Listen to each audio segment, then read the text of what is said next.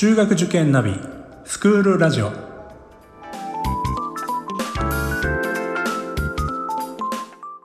スクールナビゲーターののびるです。この番組は中学受験を目指すご家庭に学校の先生からの生の声や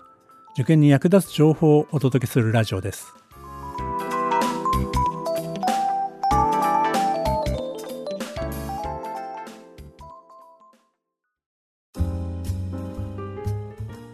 えー、今回はですねお便り会ということで、えー、リスナーの皆さんからのご質問やご相談に、えー、答えていく回です、えー、前回のお便り会にも来てもらいました。あ今回ももっちさんに来ていただいてます。もっちさんよろしくお願いいたします。よろしくお願いします。どんくりママさん、えー、からのお便りですいろいろな学校の先生のお話が聞けて、えー、学校選びの参考にしています。えー、まだ小3の女の子の母です。はいえー、中学受験を念頭にそろそろ塾通いを検討しています。えー、うちの子は打たれ弱いというか、スイミングでも上の級に合格できなかった時に、その日のご飯を残してしまうくらい落ち込んでしまうタイプです。こういうタイプの子がもし本命前の受験で不合格になってしまった時引きずって立ち直れなくなるのではないかと心配しています。気が早い話なのですが受験生の親としてこうした時にできることはあるのでしょうか？というこういったあご質問ですが、えー、そうですね。確かに1月中に、まあ、合否が出て、まあ、2月が本命だとしてもその期間うちの子大丈夫かしらって心配はまあありますよね。ありますよ。もうね気が気じゃないと思います。私たちもそうですもんね。はい。そうなんですよ。あの特にねこの子大丈夫かなって思ってた子がまさかの結果が出た時に2月に向けてどうやってね立ち直らせようかなってもうその瞬間いろいろ考えますよね。あのそもそもの話をちょっと聞きたいんですけども、はい、まあ、そんなそのなんていうのかな心配だったらば1月校受けなくてもいいんじゃないかっていうあるいはまああの行く気がない学校は受けなくていいというねそういうお考えの方もいらっしゃると思うんですけど、はい、この点についてはもちさんどういうふうに考えられてますか？そうですね。あの確かにそういう声はたくさんあの今までもいただいてきました。えー、受けるだけっていうのに意味があるんですか？ということをね、おっしゃられるんですけど、まあ、経験上、意味はありますね。はい。はい。かあのたとえ行く予定がなくても、受けたことによって子どもたちの意識が変わるっていうのを毎年見てきているので、ぜひ受けてほしいなと思いますね。これはまあ当然あの受ける学校選びっていうのも大事だと思うんですけど、はいうん、やっぱりこう2月が本命であれば、やっぱり合格できそうなところを受けた方がいいですか？ご家庭によっても、このあたり、少し考え方は違いますが、えー、確実に合格できるところと、挑戦するというか、チャレンジする学校と、両方受けるという方もいらっしゃいます。ああ、なるほどね。はいはいはい。あの確実に合格できるところだけだと、子供が慢心してしまうんじゃないかああ、なるほど、はいはい。やっぱり現実甘くないぞということを突きつけるためにやらせますっていう方もいるので。なるほど。はい。だからいいバランスで集中できるという子もいますね。やったって思いながら、やっぱりこの学校ダメだったか。2月向けて頑張ろうみたいな感じになるんですよ。まあ、今回ご質問いただいている、あのー、お子さんのタイプっていうのはちょっと打たれ弱いというふうなことを心配してるんで、はいまあ、そういったあのチャレンジの学校を受けてもしえー、ダメだった場合にまあ大丈夫かなっていうご心配なんですけどこの辺りどうですかね？確かにねこう打たれ弱いみたいなタイプの子だとチャレンジ校を控えた方がいいかなと確実に受かったところで気持ちよく2月に向けていくっていうのが一つかなと思います。ただあのじゃあ確実に受かるかっていうと当日何があるかわからないのが受験なので1月校に関してはあのほとんどの学校で複数回受けられるように設定してくれているので、はい、まあ、同じ場所で何回も受けることで気持ち的に楽になったりとか、なるほど、うん、そういうのもあるので、まあ、おそらく2月も多くの学校がそういう感じになるかなと思いますので、複数回受けられるんであれば、もう全部受けるぐらいのつもりでもいいかなと。ああ、なるほどね。うんうんうん。で、また、あの、点数解除してくれる学校が非常に多いので、はい。1回目ダメでも、この科目もうちょっと頑張ればいけるねとか、そういった対策もできるんですよね。そういう意味では、1月校をうまく使うと、2月に向けて自分自身をどういうふうにしていこうかなっていう、そういう対策になるかなと思うので、まあ、あの、同じ学校何回も受けたり、あとは午前午後で受けられる場合もあるので、2月に向けてそういう練習もいいんじゃないかなと思います。もちさんは実際その塾でこういったケース、えーまあ、1月校で、まあはい。あの1回目の入試がまあダメだった場合、まあ、どんな対応されてるんですか？そうですね、学校によってあの問題をもらえるところがあったりしますので、まあ、本人にもう一回解いてもらって、その上で、こちらでも解いて、どこが合ってたかなとか、こういうところでミスが出てたよっていうのを本人に伝えて、で、その上で、次回どういうふうに気持ちを整えていくか、まあ、あのそれこそその日の様子も聞きますね。朝起きてからどういう気持ちだったとか、試験会場でどうだったとか、何か気になったことある？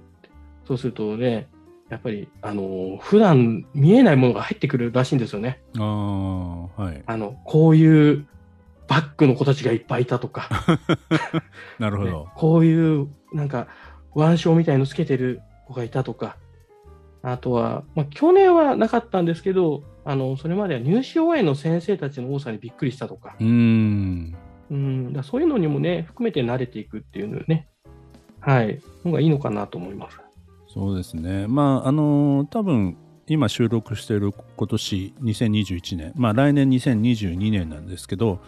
まあ、コロナのために、まあ、あの各学校さんやっぱり入試応援に関しては自粛してほしいという学校さん多いと思うので、まあ、昨年とかあ今年かな？今年に続き、まあ、あの塾の応援というのは多分少ないんではないかなと思いますけど、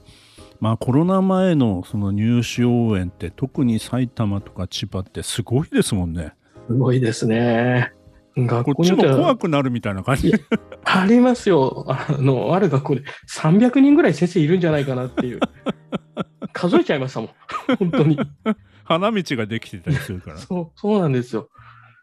これは子供たち緊張しないわけがないよなって思いますもんね。そうですよね。だって模擬試験の時にはそういうことないですからね。ないですね。はい。うん、だから全然違う雰囲気になるので、まあ、一度あのそういうのを経験しておくっていうのも大事だしあのもちさん言われてたように、まあ、2回目に同じ学校を受けると結構そういうところも慣れて子供ってそこはねすごく順応性高いので、うんうんまあ、落ち着いてあの受験ができるっていうケースってのは結構ありますよね。はい。あの、2月に関しても、初日はちょっとね、うまくいかなかったけど、2日目以降で受かるっていう子結構多いので、あのー、1月にそういう経験してると、少し気持ち楽になるかなっていうのも。まあ、よく都内の入試は後になるほど厳しくなるというふうに言われてますし、まあ、実際のところ倍率が高くなることも学校によっては事実なんですけど、まあ、それだけで、まあ、あの大変だ難しい、えー合格できないんじゃないかというふうに思い込まずにやっぱりあのそういったあの2回目を受けるメリットみたいなことにも目を向けておいた方がいいということですよね。そうですね。はい。毎年結構な割合で2回目で受かったっていう子がいるんですよ。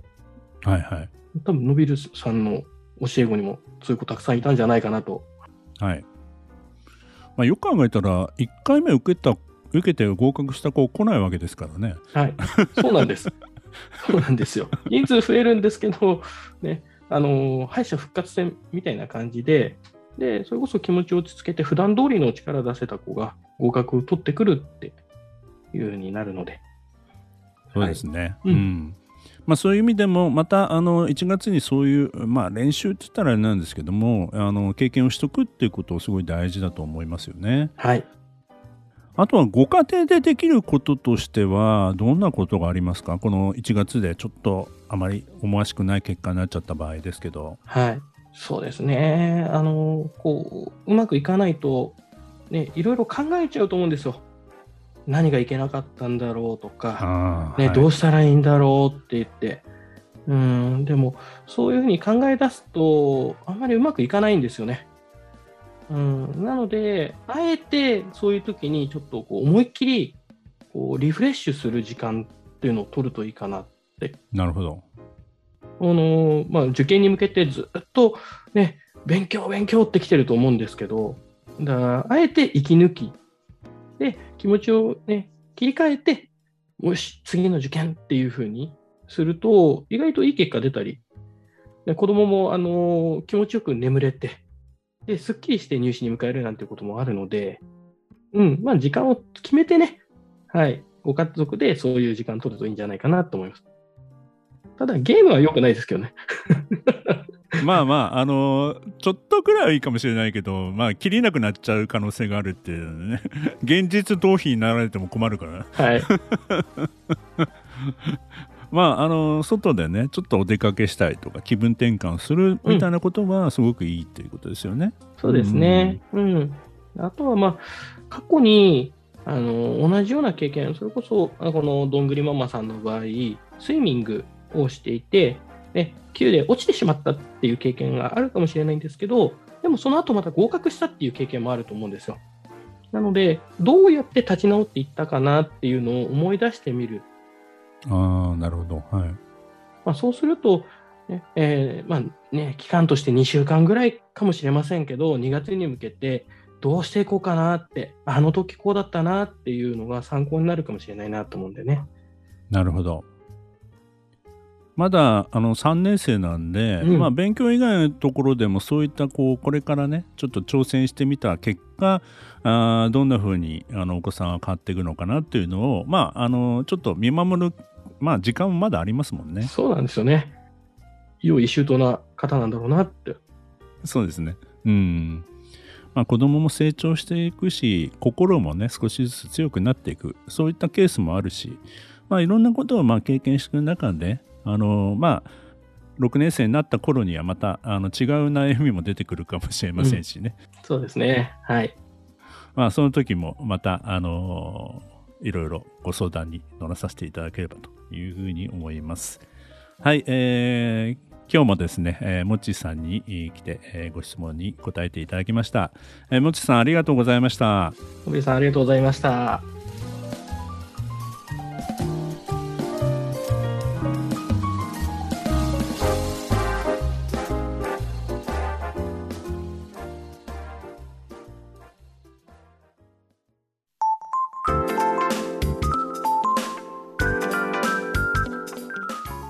クールラジオでは番組への感想、出演してほしい学校など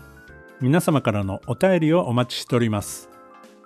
また受験に関する質問や相談にもお答えしていきますので概要欄の Google ホームからお気軽にお寄せください。Apple、Amazon、Google、Spotify などの無料のポッドキャストアプリで購読やフォローなどのボタンを押していただくと更新情報が届きますので便利です。それでは次回もスクールラジオでお会いしましょう。